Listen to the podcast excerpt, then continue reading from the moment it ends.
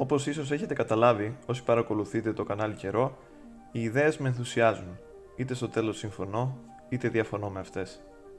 Σε αυτό το βίντεο θα δούμε τις ιδέες του William Burroughs για μια δυστοπική κοινωνία που πανταχού παρούσα είναι η ιατρική τυραννία, η οποία είναι επιτυχημένη και καθολική γιατί έχει δημιουργηθεί η ανάγκη της εξάρτησης στα άτομα. Ο Burroughs ήταν χρόνια χρήσης ναρκωτικών, κυρίως ενέσιμων, και η βιογραφία του είναι άκρως ενδιαφέρουσα. Ήταν ένας από τους εκπροσώπους της beat γενιάς, η οποία με τα συγγράμματά της επηρέασε την pop κουλτούρα των εξήντα και των εβδομήντα. Έκανε στη ζωή του δεκάδες δουλειές του ποδαριού, σπούδασε ιατρική για ένα εξάμηνο και σκότωσε μία από τις γυναίκες που είχε παντρευτεί παίζοντας γουλιέλμο τέλο, ενώ και οι δύο βρισκόντουσαν υπό την επίρρεια ναρκωτικών. Στα συγγράμματά του, οι δυστοπικές κοινωνίες παρατηρούμε ότι αποτελούνται από ανθρώπους οι οποίοι είναι εξαρτημένοι στις ουσίες, παρατηρούμε πάρα πολλές σεξουαλικές σκηνές με παραστατικότητα και ομοφιλοφιλικές και ετεροφιλικές, άλματα στο χώρο και στο χρόνο, προσωπικότητες που αν έπαιζαν σε ταινίες θα έπαιρναν Όσκαρ και χαρακτήρες οι οποίοι πάνω απ' όλα ήταν συμβολικοί, αποτύπωναν μια πραγματικότητα στην κοινωνία και ο Burroughs παρουσίασε την πραγματικότητα με όλη της την πληρότητα μέσω της σάτυρας. Η πραγματικότητα δεν είναι αληθινή και στο βιβλίο του «Η πόλη της κόκκινης νύχτας» γράφει «Τίποτα δεν είναι αληθινό, όλα επιτρέπονται». Μια φράση που γράφει και ο Νίτσε στο Ζαρατούστρα και που αρχικά υπόθηκε από τον Χασάνι Σαμπάχ, ηγέτη του τάγματος των ασασίνων του ενδέκατου αιώνα. Στην ιατρική τυραννία τώρα. Ο Burroughs, μέσα από το έργο του, μαρτυρά όχι μόνο την πραγματικότητα που ζούσε τη δεκαετία του σαράντα και του πενήντα, αλλά βλέπει το μέλλον. Η ανάπτυξη της ιατρικής και της επιστήμης έχει βελτιώσει το βιωτικό μας επίπεδο σε τεράστιο βαθμό. Το προσδόκιμο ζωής έχει ανέβει κατακόρυφα, και ένας θα έλεγε ότι αν αύριο όλο αυτό το δίκτυο έρευνας, παραγωγής και διανομής φαρμάκων κατέρεε, τότε η ανθρωπότητα θα βίωνε συνθήκες χειρότερες ενός τρίτου παγκοσμίου πολέμου. Αυτή την κοινωνία παρουσιάζει σε ψήγματα ο Burroughs, γι' αυτό και μιλάμε για δυστοπία. Ένα κόσμο δηλαδή που οι φόβοι μας για το χειρότερο δυνατό αύριο επιβεβαιώνονται. Αυτή η εξάρτηση είναι καθολική, επηρεάζονται όλοι. Και επειδή ο Burroughs ξέρει ως χρήστης ο ίδιος πώς λειτουργεί η αγορά, στα βιβλία του υπάρχει αυτός που πουλάει και αυτός που αγοράζει. Ακολουθείται μια ιεραρχία. Στα χαμηλότερα στρώματα το πρεζάκι του δρόμου, μετά ο διανομέας της γειτονιάς, μετά ο διεφθαρμένος δημόσιος υπάλληλος, μετά ο γιατρός που παίρνει μίζες για να δράξει την επιχειρηματική δραστηριότητα και μετά το κράτος. Το κράτος ως φορέας είναι παράλληλα και η μεγαλύτερη βιομηχανία. Δεν κυριαρχούν πουθενά στο έργο του οι ιδιωτικές εταιρείες. Το κράτος τα έχει καταπιεί όλα στην ουσία. Δημιουργός, λύτης, παραγωγός και τιμωρός. Αυτό είναι στην πραγματικότητα. Όσον αφορά την εξάρτηση τώρα, αυτή ακριβώς η εξάρτηση εντείνεται στα έργα τους σε καιρούς πανδημίας. Στην ουσία πάντα. Οι πανδημίες στον Burroughs δεν τελειώνουν ποτέ. Ο κόσμος βρίσκεται συνεχώς σε μια κατάσταση αρρώστιας, πνευματικά και σωματικά, και συνεχώς θέλει το φάρμακό του. Αυτή η συνεχιζόμενη κατάσταση, εξελικτικά, αν δεν αποδυναμώνει, σίγουρα αλλοιώνει την ίδια την υπόσταση του ανθρώπου και τις ιδέες για το τι είναι ανθρωπότητα και τι όχι. Για παράδειγμα, σήμερα μπορούμε να ζούμε καθ' όλη τη διάρκεια της ζωής μας με ένα πρόβλημα υγείας, το οποίο το πιθανότερο είναι ότι σε προηγούμενες αιώνες θα μας σκότωνε, επειδή ακριβώς δεν θα είχαμε τη θεραπεία. Επομένως, αν εγώ, ο οποίος έχω το χ πρόβλημα υγείας και μπορώ να ζήσω με αυτό, δυνητικά μπορώ να το περάσω στους απογόνους μου και αυτοί στους δικούς τους, και θα χρειάζονται και αυτοί τα φάρμακα που παίρνω εγώ, έτσι ώστε να μπορούν να ζουν χωρίς να είναι άρρωστοι.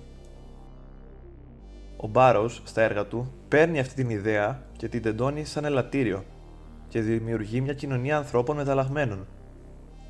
Η εξάρτηση είναι η πραγματικότητά τους, και επειδή η εξάρτηση δεν έχει κανόνες ούτε ηθική, όλα επιτρέπονται για να πάρεις τη δόση σου, στην προκειμένη περίπτωση να διατηρήσεις την πραγματικότητά σου. Οι γιατροί στον κόσμο του Burroughs παρουσιάζονται ως διεφθαρμένοι, οι οποίοι άλλοτε ακούν τη συνείδησή τους και πράττουν το σωστό, αλλά τις περισσότερες φορές καταλήγουν να εμπλέκονται με κυκλώματα και να γράφουν συνταγές σε εξαρτημένους για να μπορούν να ζήσουν και οι ίδιοι και να βγάλουν κέρδος. Έχουμε δηλαδή την κίνηση όλης της ανθρωπότητας βάσει της ανάγκης. Εκπρόσωπος του συστήματος συνήθως παρουσιάζεται σε πολλά έργα ο Δόκτωρ Benway, ο οποίος ξέρει να χειραγωγεί και να ρυθμίζει τα συστήματα συμβόλων. Είναι ένας ειδήμονος ανακρίσης κάθε βαθμού, στην πλήση εγκεφάλου και στην επιβολή ελέγχου. Επιβάλλει τον έλεγχο όχι με τη χρήση βίας, αλλά με την έμεση ψυχολογική επιβολή. «Αποδοκιμάζω την κτηνοδία», έλεγε. Δεν φέρνει αποτέλεσμα. Αντιθέτως, η παρατεταμένη κακομεταχείριση χωρίς τη χρήση βίας συντελεί στη δημιουργία άγχους και ενός ιδιότυπου αισθήματος ενοχής. Βεβαίως, θα πρέπει πάντα να έχουμε κατά νου ορισμένους κανόνες, κάποιες κατευθυντήριες αρχές. Το άτομο δεν θα πρέπει επουδενή να αντιληφθεί ότι η κακομεταχείρισή του είναι μια σκεμμένη επίθεση ενός εχθρού του ανθρώπινου είδους με στόχο τη δική του προσωπικότητα. Θα πρέπει αντιθέτως να τον κάνουμε να αισθανθεί ότι οποιαδήποτε μεταχείρισης ή αγωγή του επιβάλλεται είναι προς όφελός του, μια και κάτι, αυτό ουδέποτε το διευκρινίζουμε, τρομερά σοβαρό του συμβαίνει. Η ασυγκάλυπτη ανάγκη των ελεγχομανών θα πρέπει προσεκτικά να καλυφθεί κάτω από μια αυθαίρετη και δεδαλώδη γραφειοκρατία, ώστε να μην έλθει ποτέ το υποκείμενο σε άμεση επαφή με τον εχθρό του. Σε ένα άλλο σημείο του βιβλίου του, «Γυμνό γεύμα», ο Μπάρος περιγράφει μια σκηνή όπου ο Μπένουεϊ ξεναγεί τον επισκέπτη σε ένα κέντρο αποκατάστασης, το οποίο στην πραγματικότητα είναι κέντρο πειραματισμού για την αντιμετώπιση ασθενειών με νέες ασθένειες, έτσι ώστε ακόμα και να μπορούσαν οι ασθενείς να μην γιατρεύονταν ποτέ. Ο δόκτωρ Μπένουεϊ κοντοστέρχει λίγο στην πόρτα και κοιτάει ξανά τα άνβ. «Οι αποτυχίες μας», λέει. «Ε, τι να κάνουμε, στην ημερήσια διάταξη είναι κι αυτά». «Θα συνέλθουν ποτέ?» «Δεν συνέρχονται ποτέ. Ποτέ δεν θα συνέλθουν, έτσι και απέλθουν». Όσο για τις επιδημίες που δεν σταματάνε ποτέ, πριν αρχίσουν στα έργα του Μπάρους, υπάρχουν πάντα οι οραματιστές τους, αυτοί που τις προβλέπουν ή ακόμα τις εύχονται. Για παράδειγμα, στο έργο του «Η πόλη της κόκκινης νύχτας» έχουμε το εξής απόσπασμα. Βέβαια, υπάρχουν και αυτοί που πιστεύουν πως μια εκλεκτική επιδημία θα ήταν η πιο λογική λύση στο πρόβλημα του υπερπληθυσμού και στα συνακόλουθα διέξοδα της μόλυνσης, του πληθωρισμού και της εξάντλησης των φυσικών πόρων. Μια επιδημία που σκοτώνει τους γέρους και αφήνει τους νέους, εκτός από ένα λογικό ποσοστό. Θα έμπαινε κανείς στον πειρασμό να αφήσει να εξελιχθεί μια τέτοια επιδημία, ακόμα κι αν είχε τη δύναμη να τη σταματήσει. Στο γυμνό γεύμα, η επιδημία έχει ήδη αρχίσει και δεν προβλέπεται να τελειώσει. Πόσο θα κρατήσει η επιδημία, τον είχα ρωτήσει. Όσο θα είμαστε σε θέση να τη συντηρούμε. Και φυσικά μπορεί να ξεσπάσει αυθώδης και στη Νότια Αμερική, απάντησε με βλέμμα ονειροπόλο. Αν θέλεις να τροποποιήσεις ή να καταστρέψεις ολοκληρωτικά μια πυραμίδα αριθμών που συνδέονται με γραμμική σχέση, αλλάζεις ή βγάζεις από τη μέση τον αριθμό που είναι κάτω-κάτω.